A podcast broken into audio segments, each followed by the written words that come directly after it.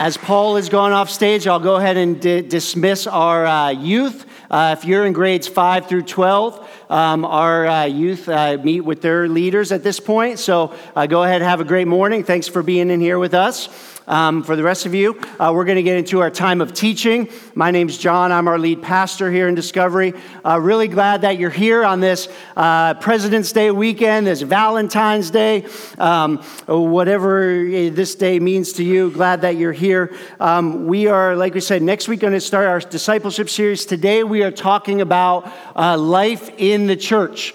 Um, and so we're in a short two week series that is loaded with content. Um, I'm kind of pouring it out here um, just in these two weeks. We did this last week, um, and today we're going to wrap up um, these two weeks. We're going to start in the uh, New Testament book of Hebrews. If you have your Bible, uh, you can go ahead and turn there, or you can open up your uh, device and, and uh, find a Bible app there. Um, if you need a Bible, put up your hand. we're going to be going through several scriptures want everybody to have a Bible. Um, so, this is our gift to you if you don't have a Bible. Um, we don't just want to uh, tell you stuff on Sunday morning. We want you to be able to go and to study God's Word, discuss it in discovery groups, um, or be able to read and look at these scriptures on your own. So, if you need a Bible, put up your hand. One of our ushers uh, will bring you one.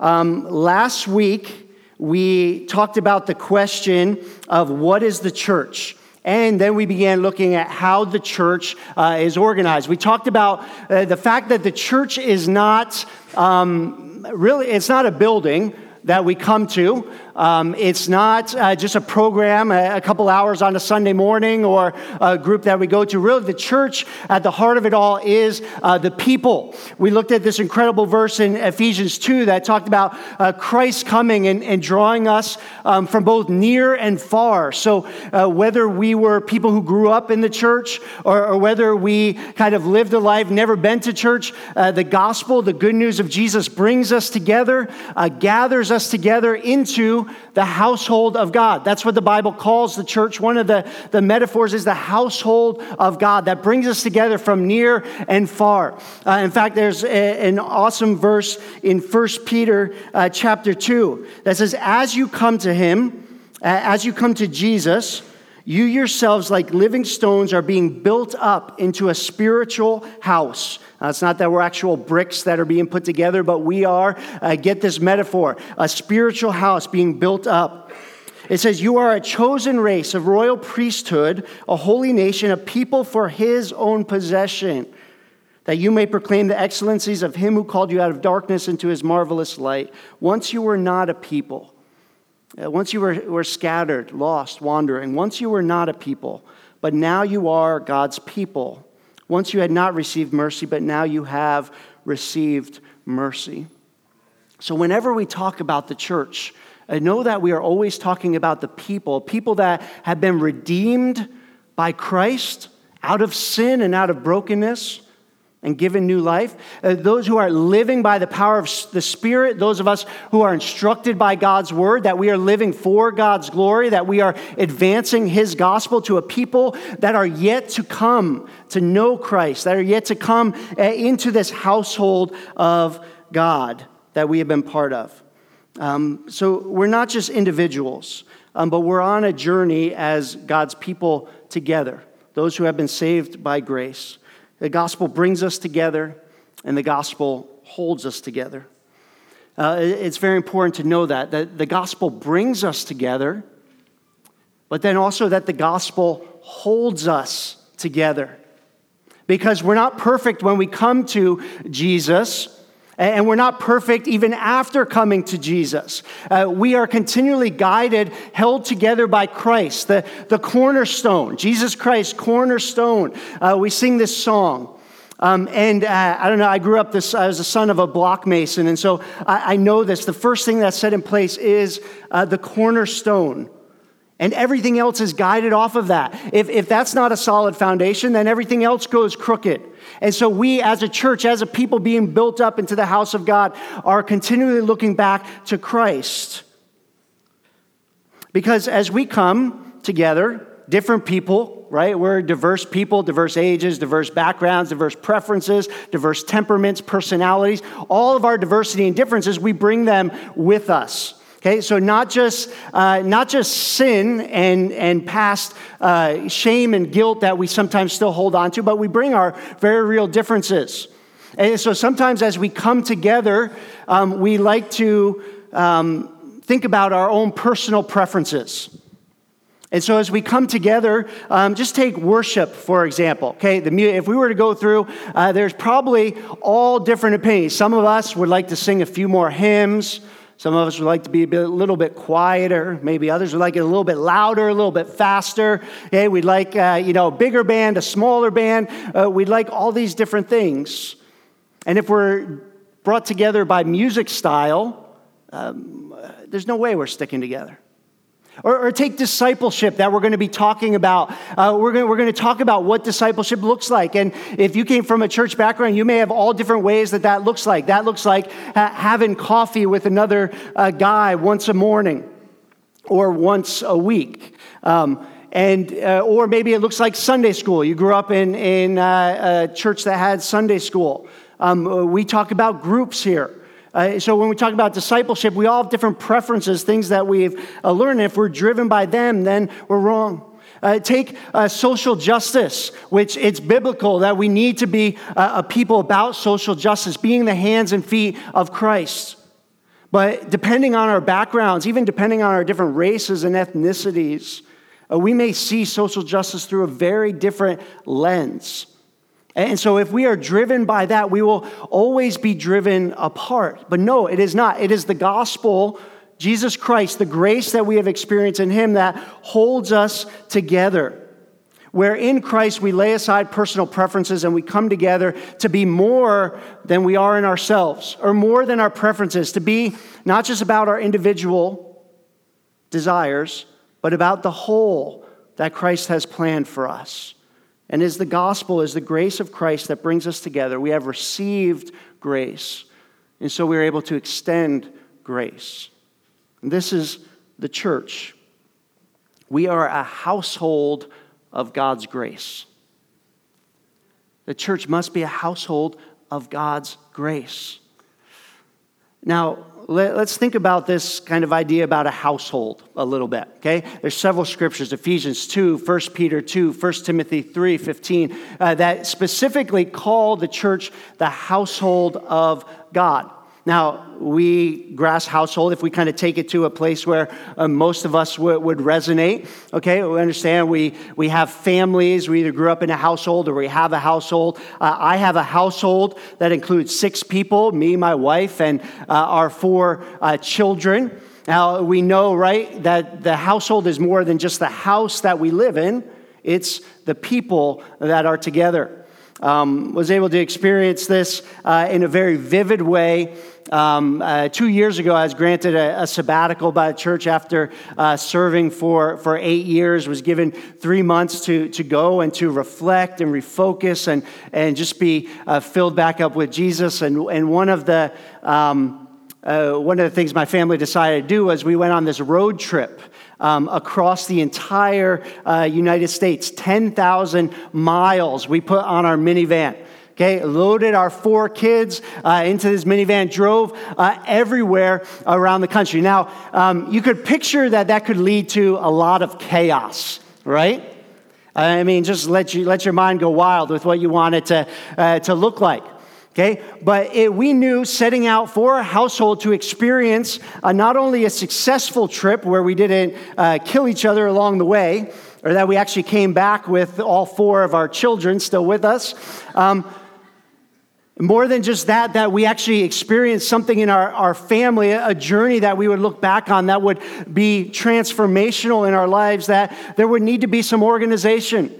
I'm so thankful for, for my wife because for those of you who have taken like a 500 mile road trip, um, like uh, DVDs can last you for about 500 miles, but we knew for 10,000 miles we were going to need, you know, more than just pop in a couple couple movies to to keep things moving. And so my wife put together these amazing schedules, and there were even uh, they, the kids got clips on the dashboard that if they uh, that if they were acting up. Um, acting up towards one another or, or, not listening well, they knew that if they moved, lost that clip, that um, it wasn't going to be the experience that they wanted it to be. And, and uh, uh, so, so my wife did this incredible thing, and then I was able to plan out the trip. Um, and we saw, we saw all kinds of amazing things along this trip, experienced them together from one place to another. Uh, but you can imagine that along that trip, um, there were a lot of different preferences coming out um, from each one of us. Okay, there was every time that we needed to stop to eat. Okay, where was it going to be? And there were all these different uh, preferences that would come out. But we knew that there had to be some level of organization leading us forward in order to uh, experience, to bring us safely, for us to get everything out of that trip that we wanted to and that we expected. Now, God as well for his household has a purpose that he desires us uh, to accomplish together.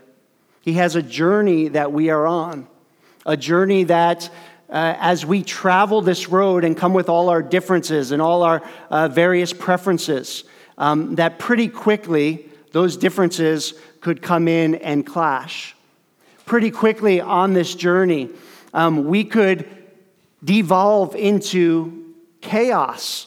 I mean, if you take a minivan full of six people, imagine as we uh, come together, 400 of us, with all the differences that we are, all the differences that we got, that there needs to be some level of organization, some level of planning to lead us forward in this journey because God has a purpose for His church. God has a purpose for you in His church. He wants you to experience something along this journey, the experience of the gospel. He wants us together to glorify Him and to advance Him more than we could in of ourselves. And so, God, in His sovereign wisdom and understanding, has given organization to His household, the church.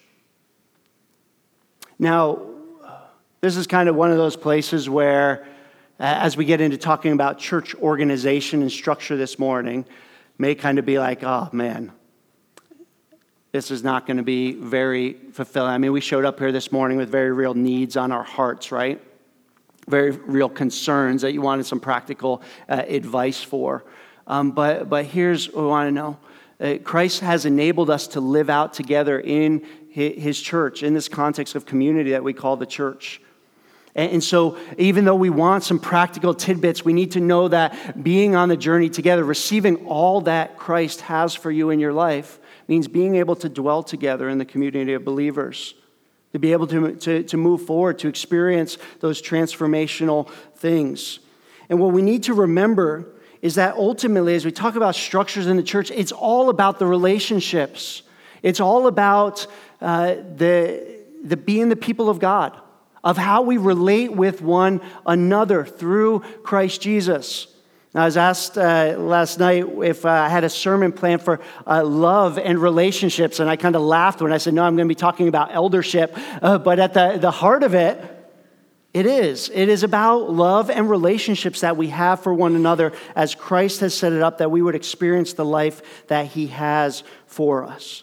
So we're going to start with two verses in the book of Hebrews, chapter 13. Um, and then we'll move on to some other things from there. The first one is Hebrews 13, verse 7. And this is what it says Speaking to the church, the group of people that this letter was written to, remember your leaders, those who spoke to you the word of God. Consider the outcome of their life and imitate their faith. Now, one thing that we're to do with those who are leaders. Um, is that we are to remember them. Last week we talked about this, and if you didn't hear, you can go and you can listen to it online or you can find it on the app where we talked about the fact that Jesus, after he uh, died and rose again and was ascending into heaven, that he gave gifts to his church. And those gifts were life giving leaders. And he gave authority to those leaders. And the authority that is, as it says here, is based not on themselves, but based on the Word of God. Remember your leaders, those who spoke to you the Word of God. And understand this. What we believe here is that we have no right to lead outside of the way that the Word of God leads us. The Word of God is our authority, and there's been no authority given to us except that that comes from Christ and is spoken through His Word. And so we are to remember those leaders. Who, what leaders? Those who have spoken to us the Word of God and lead us in God's Word. Now, some of you probably have said at different times that, okay, um, this pretty young pastor. I'm 37 years old. For those of you that ever thought that in recent years, imagine showing up 10 years ago when I was a 27 year old uh, young pastor. Um, but the reality is this whether at 27, whether I'm 37, whether I'm 47, 67, however old that we are, know this that our authority comes through God's word. So we always point back to the word of God. And so as we look at how the church is organized, Again, it's not our preferences. We've come from all different backgrounds. Okay, we've come from backgrounds, some of them have been good church backgrounds that were maybe led in different ways. Uh, maybe they were bad church backgrounds where you got hurt in the process and you bring that hurt here uh, as well.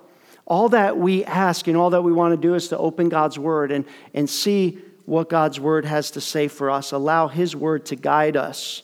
And like I said, I want you to have a Bible so that you can go, that you can pour through these scriptures, so that you can check anything that we ever say here on a Sunday morning. We'll always come back to God's Word.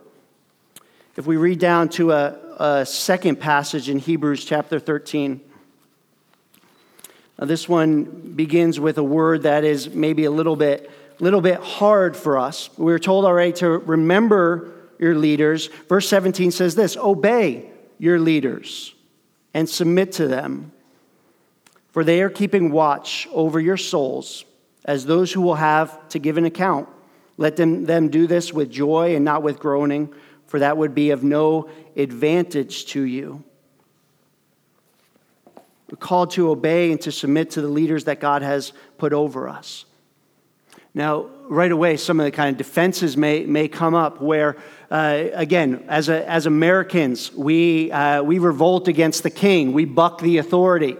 Uh, we, we don't like the authority, or, or we've been hurt by authorities in our lives. And so we have kind of this defense that comes up. Listen to what God's word says. It says this every Christ follower has leaders that they are to follow. For every Christ follower, there's a leadership to follow. Now, the question that should come up first who are these leaders? Okay, the Word of God tells us clearly obey your leaders. Who are the leaders? Are, are we supposed to um, kind of obey the Pope? Are we supposed to, um, you know, there, there's a lot of churches out there. Which leaders are we supposed to obey? We listen to podcasts online. Are we supposed to listen to those? What leaders? Are, is it the home church that you grew up in? What leaders? I, I believe we don't have the time to really get into this, but uh, that really this is a scripture that points to our need to be connected within the local church because of what this says next. It says, not only obey your leaders, but obey those who are watching over your soul. The guy that you listen to on the internet, he's not watching over your soul. There's no two way relationship there. We are called to be in two way relationship uh, in the community of believers. And so um, your leaders should be people that you interact with. Um, your leaders are people who watch over your souls. That's ultimately the work of Christ centered leaders. And that as we encourage our leaders, um, it becomes an advantage to us because we know that they're looking out for our good, or we're growing to understand this. But, but listen to this part as well. It says, They're watching over your souls as those who will give an account.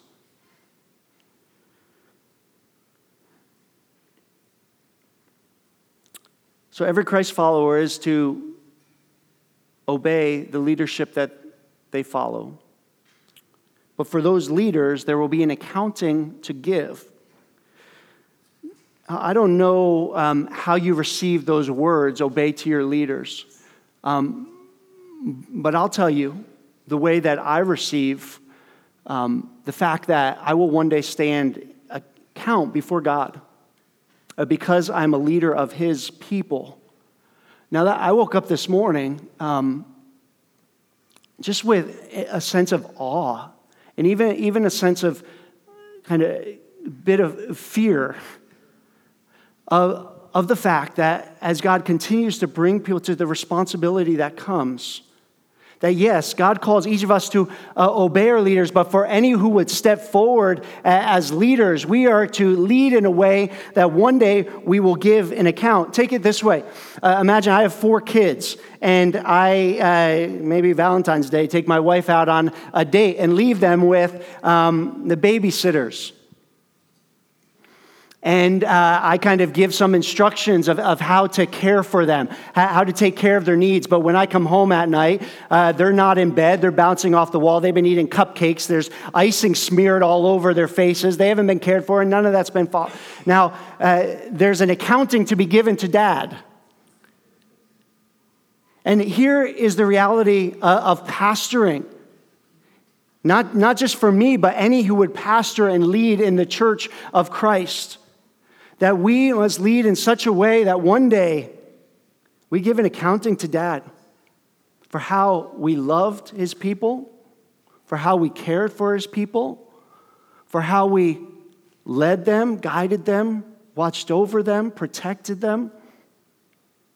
And, and this is the reality that, that we dwell in. You see, yes, we're called to obey and to submit to leaders, but oh, to what kind of leaders? Those who lead in love, as those who would give an accounting. There's this bit of tension uh, here that, uh, yes, uh, you should be able to look at your leaders and say, I joyfully want to follow because I see the way that they love. I see the way that they care. I see the way that they watch over. And for any who would lead, um, this may not be a great call for leaders, but we better understand that we lead as those who will one day give account.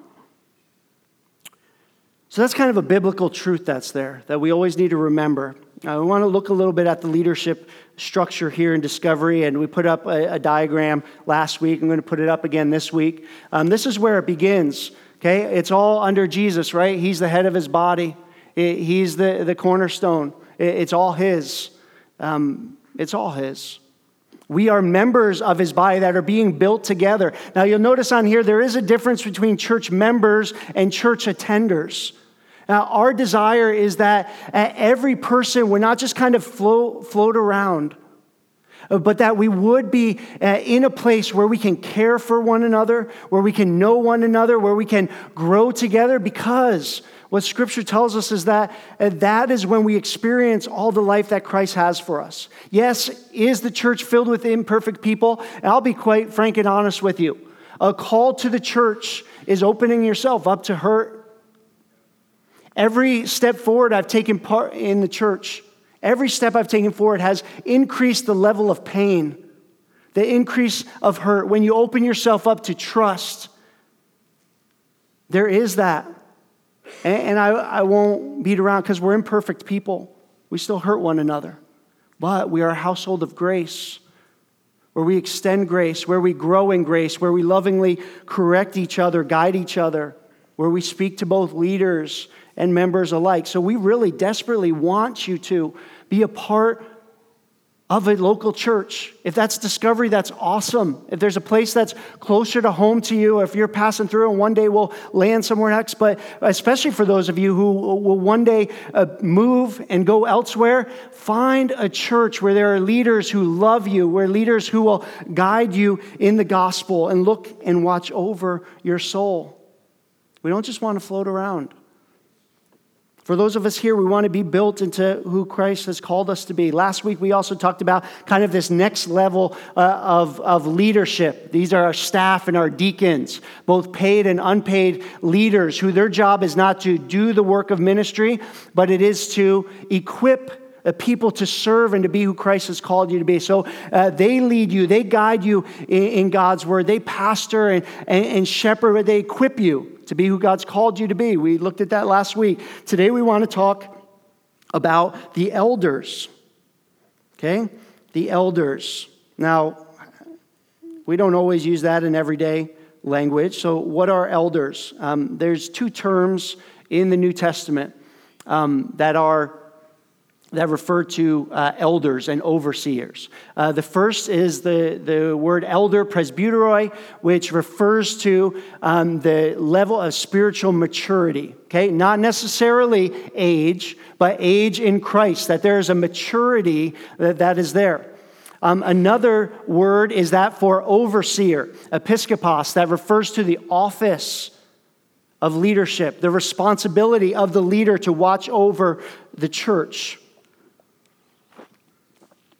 And so when we looked at this last week, we said that ultimately it's the church members that do the work of ministry. It's deacons and staff that equip and facilitate that ministry. And it is the elders who oversee the entirety of uh, the ministry. Okay, the ministry, the local church. That is what the elders do. Now, in the New Testament, we find this uh, in the book of Acts where it says that uh, Paul and the other apostles were going around there preaching the gospel. And it says this And when they had appointed elders for them in every church, with prayer and fasting, they committed them to the Lord in whom they had believed.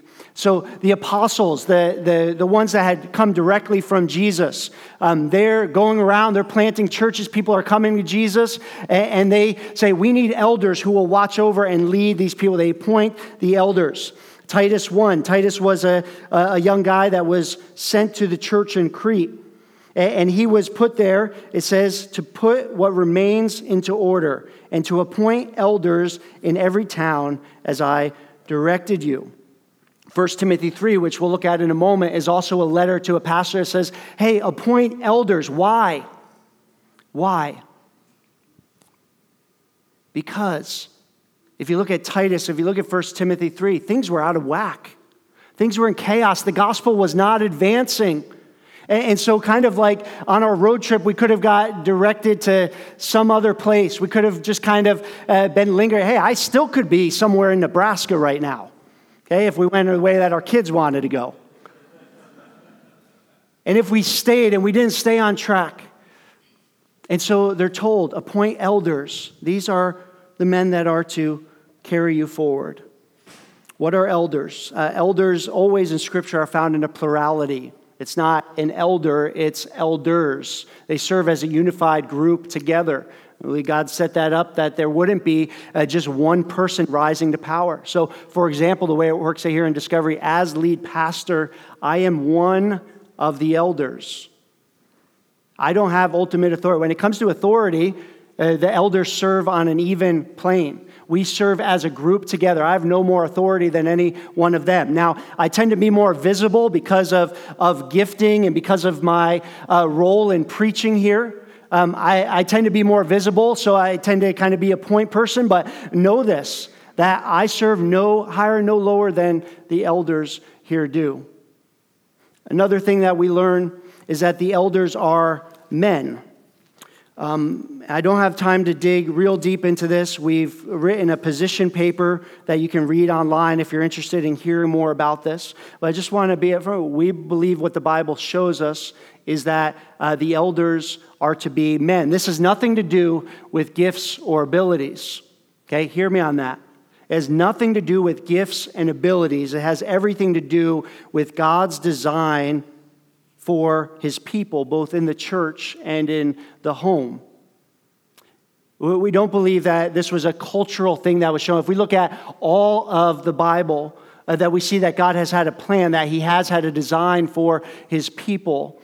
And yes, there's a few specific scriptures that we can look to, but they always point back to creation, that it's not a cultural thing.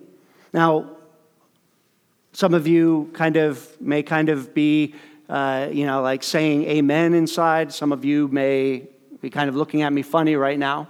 Um, and, and, what I want you to know, I could dive into this more today, I would, but um, I want you to read that paper and come to your elders, ask any questions. I also want you to know that come this fall, uh, if you stay on this journey with us, uh, we are going to do a whole series based on personhood and manhood and womanhood and looking at God's wonderful design for his people.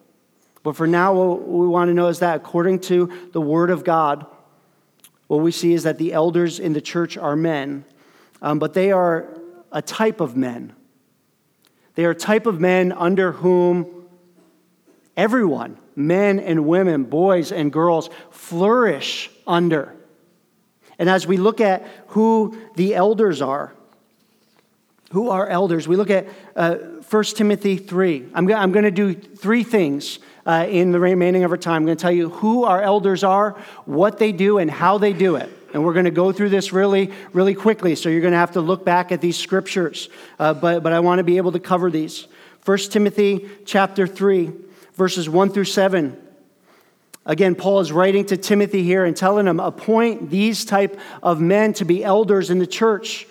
The saying is trustworthy. that anyone aspires to the office of overseer, he desires a noble task. Therefore, an overseer must be above reproach, the husband of one wife, sober minded, self controlled, respectable, hospitable, able to teach, not a drunkard, not violent but gentle, not quarrelsome, not a lover of money. He must manage his own household well, with all dignity, keeping his children submissive. For if someone does not know how to manage his own household, how will they care for God's church? He must not be a recent convert, or he may become puffed up with conceit and fall into the condemnation of the devil. Moreover, he must be well thought of by outsiders so that he may not fall into disgrace, into a snare of the devil. Now, I don't know how you read these, but as one who sits in that office right now, as speaking for our other elders that are here, uh, we look at this and it's like putting ourselves up there on, on uh, not kind of the authoritarian pedestal, but putting us out there to, to look at our lives. And the reality is, as a church, we should look at our lives. Because these are the qualifications, the type of men that lead the church. So let's look at who they are. They have aspirations. Did you see it there? That elders are to aspire to the office of overseer. That's a good thing. Now, maybe you may think, well, of course, wouldn't, wouldn't anybody want power? But that's not what we're looking at here. Eldership is not a call to power or authority, it is a call to servanthood, it is a call to die to yourself. It is a call to carry the burden of watching over God's people as one who will give account. It's a call to sacrifice. Uh, if you don't see it there, listen, listen to this. In Matthew 20, Jesus called his disciples and he said to them, You know, the rulers of the Gentiles, they lord it over them. Their great ones exercise authority over them.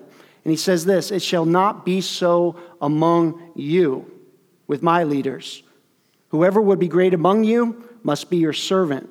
Whoever would be first among you must be your slave, even as the Son of Man came not to be served, but to serve and to give his life as a ransom for many. So, for anyone who would aspire uh, to this place of, of leadership in the church of Christ, it is not a call to power and authority. It is not a call to uh, receive gifts and special accolades. It's certainly not a call uh, to be paid because even though I'm on staff here, most of our elders are lay elders and they serve you, they sacrifice for you without receiving anything. And so, for those of us who aspire, it's aspiring to realizing that we have such a great love for the church, that we've experienced the grace of Christ in such a way that we want to lavish that on other people and do Christ's work. Is it called say, uh, we'll die for these people, we'll sacrifice for these people, we'll fulfill what God has called us to do. I'll lay down my preferences for this group that God has called us to. That's what we aspire to. Continuing, it says this they are above reproach. That simply means it says there's no kind of glaring signs of sin or dysfunction. They're not perfect men by any means. Not perfect by any means. However, we should never put an elder up here that everyone kind of looks at and says, that guy, no way. You know, it should be above reproach. That we would hope that the church would be excited about the type of men that are put forward to lead. That we say, yeah, that is, that is one of my elders. I gladly want to follow after them. Continue, says, they are one woman men. Okay, that, that phrase, the husband of one wife, it says that um, that's how it translates one woman, men. So it doesn't mean that somebody has to be married to be an elder. It doesn't necessarily mean that someone who has uh, been divorced is always disqualified. We kind of handle that on a case, case by case basis, looking at the circumstances. But what it does mean is that elders put their thoughts and their eyes and their heart towards the one woman that God has given them, whether that be the one they're married to right now, the one that they're looking forward to one day being married. They are one woman men. They are temperate. Okay, let me help you understand temperate. That kind of means that they're not controlled by things. So you, you like good food, but you're not a glutton. And maybe every once in a while, uh, I we may have different thoughts on this, but uh, maybe have a, a, little drink, but are not uh, becoming drunk. That their life is one filled with discipline. That you know when to put the golf clubs down and attend to your family. This is what temperate means. Okay, they are sensible, prudent, and reasonable. We have good judgment. That we understand where we're weak, and we fully acknowledge that. We understand the strengths, the gifts that God has given, and we lead in those, that we know ourselves. They are respectable and honorable in such a way that men and women look to them and have a respect for them. They are hospitable. This doesn't mean that we are all Martha Stewarts out there. But what it does mean is that we care for you in a way that says we want to have time with you. We want to host you. We want to welcome you uh, into our homes. We, we want to care for you in a way that is about relationship. And so we're hospitable on Sunday mornings when you can talk to us. We want to welcome you to, to know us so that we can know you. They are skilled in teaching, able to teach is the way it says, which means not that everybody is a gifted teacher, not that everyone will preach from stage, but that we're able to look at God's word and to explain and answer you from God's word, not based off of opinions. It says that they are not addicted to wine. That one sounds like a no brainer, but apparently it was needed here, and maybe so close to wine country it is here as well. Okay, we're not a drunkard, not addicted to wine. They are not pugnacious, but they are gentle and they are peaceable. Uh, what this means is that uh, we don't want the type of men that are um, always looking for a fight. You know, say, yeah, bring me the conflict. I love to just dive into conflict. I, I love to just tell people how it is. No, but we also don't want the type of men that are afraid of conflict. That when there are issues that need to be discussed and walked through, that, that will turn and we'll, we'll face those things. We don't go looking for trouble, but we're not afraid to protect the church. They're not lovers of money. Money doesn't control. They're leaders of well ordered homes. And notice what it said that eh, with dignity, they keep their children submissive. With dignity. There's certainly an undignified way of keeping your children submissive. But what we are looking for is that we would have a well ordered home, that our, that our kids, we pray, would come to know Jesus, that we lead in a way where even though we're involved in church work, we're involved in our career, that we first look towards our family, manage our own households, again, often imperfectly, but that our eyes and our hearts are turned towards where God has called us to first be. And by so, then we are able to lead in His household as well. They are mature believers Okay, we're not to appoint somebody who has just come to Christ because uh, the enemy, we have an enemy who loves uh, to toy with us. And, and, there is something of maturity of going through life, uh, of going through different issues where we, where we struggle through, where we grow rooted in our faith more and more. They are mature believers and they have a good reputation even with the outside world. And I found this one hugely important because often we think, well, as long as the church people like them, but it's to be such the case that our neighbors, if they were to walk into the church today and look at somebody who is leading there, say, that guy, but that there would be an integrity in our lives. That if I walk on campus and I talk with uh, my science uh, lab, that they may say, man, that guy, he's, he's kind of a religious crackpot, but he is a man of integrity. They may say that. But we're to have a good reputation, not just in the church, but outside the church as well, because we lead, we lead in mission. Okay, that's a quick rundown of who they are. What do they do? What do they do? Uh, 1 Peter chapter 5, if you turn over with me there. Um, 1 Peter chapter 5, that's later in your New Testament. You're you still with me? I hope you are. I, I know, um, I know there's a lot here that I'm downloading on you. We're almost there. Okay, 1 Peter 5 says this I exhort, this is Peter, okay, Peter, the follower of Jesus, writing, and he says, I exhort the elders among you as a fellow elder and a witness of the sufferings of Christ, as well as a partaker in the glory that is to be revealed. Shepherd the flock of God that is among you, exercising oversight, not under compulsion, but willingly, as God would have you, not for shameful gain, but eagerly, not domineering over those in your charge, but being examples to the flock. And when the chief shepherd, who is Jesus, appears, you will receive the unfading crown of glory. Likewise, you who are younger, be subject to the elders. That's what Peter writes to the elders. And he gives us kind of three things that we do. Number one is this they govern, they oversee, they put the rules in place. Just to understand this a little bit, Jesus gave the Great Commission to the church to go and to make disciples of all nations. Um, now, the New Testament provides some further instruction, but as we come here in Davis uh, today, um, that's not in the Bible. And so, our elders are those who seek God's vision, God's direction for how we live out the mission that Jesus gave us of making disciples of all nations, of making disciples of the place where He's planted us here.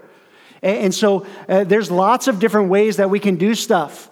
And I'm not saying they're bad. I mean, some of you are familiar with churches that are, you know, have programs for uh, all kinds of stuff. There's something every night of the week that's going. That's not bad. That's how uh, they've chosen to live that out. Here we are pretty simple in how we carry out those commands. Sometimes you may even say, I don't see a lot on the calendar except for Sunday mornings and discovery groups and a couple other things that are put in there. That's how God has guided us. And as we talk uh, about discipleship in this next series, we're going to lay that out, work through that a, a bit more. Uh, but what we need to know is that it's ultimately our elders who seek God. Again, this isn't a bunch of guys that put their preferences, this is how we want to do it. No, it's a seeking God for the vision and then boldly and courageously leading forward, even though we know there's a lot of different preferences. And we want to hear those. You give feedback, you have ideas. But as all those ideas, you can imagine, all the ideas that come. Ultimately, the elders hear those, lay them down. Our staff comes to the, the elders with kind of big ministry ideas. They, they have the vision for their own ministries, but it all comes under alignment, under the oversight of the elders. What else do they do? They do this thing called shepherding. Now, I don't know if we have any shepherds here. Most of us probably didn't even grow up on a farm. So, um, but this is a term shepherding the flock that Jesus used. Fact, John 10, he said, I am the good shepherd. And what he talked about there was the fact that he leads, he feeds, he cares for, he nurtures. Now, we've tried to look for different metaphors, like, like coaching or, or, counseling or a teacher. Uh, and I don't know if we understand and press into this idea of, of shepherding, of caring, of protecting along this journey. Think of a shepherd.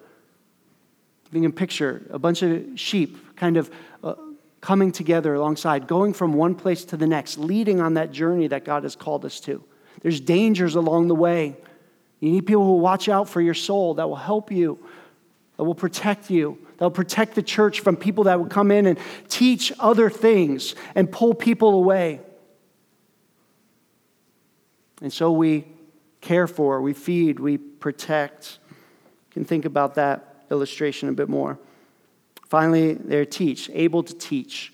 They're doctrinal men who know how to divide God's word and know how to practically apply it in our culture today.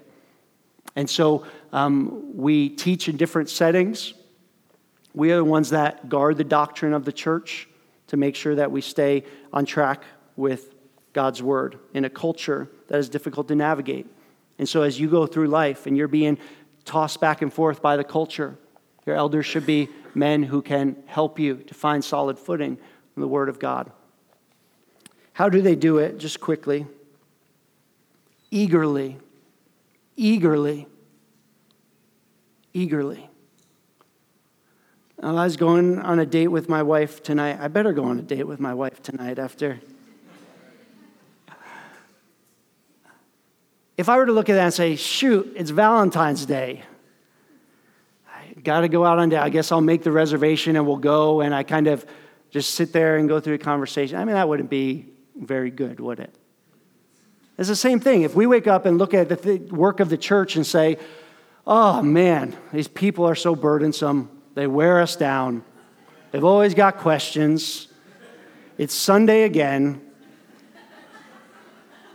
That, that's, not, that's not eagerly, right? You get the point. We are to eagerly, joyfully carry out the work, even though it's hard, go through it and go into it. We are to do it by example. And we are to lead the way. An elder should never ask the people of the church to do something we're not first willing to do ourselves. So if we say, show up at 8 o'clock to help set up, you need to know that your elders have been doing that for years. If we say, hey, we've got a big budget to go after this year, you better know that your elders are leading the way, prayerfully leading their families to how we lead the way in making that happen. If we're saying, hey, go out, we're going after Easter this year, and we need to be inviting our neighbors and inviting all to come in, your elders better be willing to do that themselves because we lead by examples. We're only worthwhile imitating if we are following Jesus. Finally, doing it committedly. John chapter 10, where Jesus talks about being shepherds. Jesus says this I'm the good shepherd. The good shepherd lays down his life for the sheep. He who is a hired hand and not a shepherd, who does not own the sheep, sees the wolf coming and leaves the sheep and flees. And the wolf snatches them and scatters them. He flees because he is a hired hand, cares nothing for the sheep. Jesus says this I am the good shepherd. I know my own, my own know me, just as the Father knows me, and I know the Father. I lay down my life for the sheep. Jesus is the good shepherd. He's the perfect shepherd, the only one. But he has given to his church under shepherds to care for the flock. Those are the elders. We do our work, um, giving an account to God one day for the way that we lead whoever He entrusts to us here in this place. We are to lay down our lives like the Good Shepherd did, and we do. I'm going to go ahead and put up a picture of our elders here, um, just as we, we begin to end here. Uh, these are men that um, I've been able to serve alongside that. I know you don't know all of them. Uh, many of you don't know me. Um, so this is just what my word is, is worth. But um, the, these are men that, that fit the, the bill that we talked about today, that love you dearly, that pray for you constantly, that gather together, that weep when we experience brokenness, that step into the hard stuff. Um, I feel like we look at this, this picture, it's too few, too young, if I can add in there, too white. Too many J's. Thank you, Paul. All those things. And, and, here's, here's the thing we are always seeking and praying for more elders to step forward. Now, it's a big calling. But God may use this message to, to put it on your heart, to ask questions, think about now or in future years, that you may aspire to that calling. And we are here as other elders to, to help that happen. There's a process that we go through. Um, we, we'd love to see those increases quickly, but, but the bottom line, you don't have an elder until you have an elder. Okay? And, and, so we have a process that we go through. If you're interested in finding, just for interest's sake, knowing more what that looks like, we'd love to, to talk with you more uh, about that. But these are who we are, have right now, and I'm blessed to serve with. Justin Keneshoff, who, who is a gifted man with numbers, is a gifted servant, has served in every capacity of the church here, lays himself out there has put himself out there, grow, seeks to grow constantly. Um, it's a pleasure to serve alongside him. Jake Hosier, uh, who is just a man who just bleed, his heart's on his sleeve.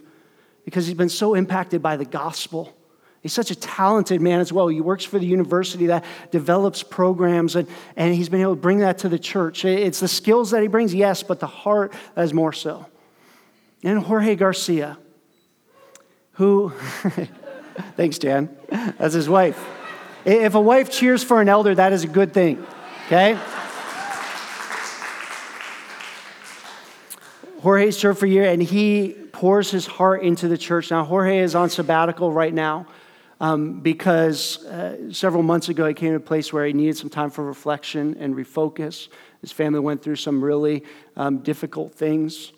Um, and, I know some of you may have questions about that, and we're continuing to pray through that or walking through that in a very honorable way. Um, and so, what I would ask for you for, for the Garcia family is continued prayers for them Okay? Um, because, and what I also want us to know, just on that note, again, we, to just keep going forward, what I want us to know is more than the importance of having a certain number of leaders or a certain number of things, we care about the person and the family more. And so um, I would rather stand up and say, hey, these, this is all we have. Um, and Jorge's on sabbatical, than to, to say, you know what, we're gonna, we just need to have numbers. We're just gonna push through it. Um, and so, again, if you have, I know there's questions, uh, ask us. I hope that in a few weeks you're going to have an opportunity to hear from Jorge and his wife himself, just sharing with you where they've been. And I tell you, I can share about a road trip my family went on, but I tell you, the way that they're experiencing God's work in their life, man, that is, that's where it's at. That's the journey. So I just want to close today by um, just praying for, for these elders, praying for all of us. If you join me, church, if you're sitting near any of these families, because um, their wives are, are in the mix too, they're right there. If you just put your hand on them, these men and their families, they sacrifice for you, they, they serve you. They give their time, they give their tears. They meet with you to, to walk through marriage crisis. They meet with you to help you navigate the scriptures. They meet with you to encourage you. Father, thank you for your church, for the incredible grace that we can experience. God, I can't even fathom us as elders putting this list before people and say, This is who we aspire to be. God, you've been so gracious towards us, towards our families. Thank you for entrusting us with your people, your kids.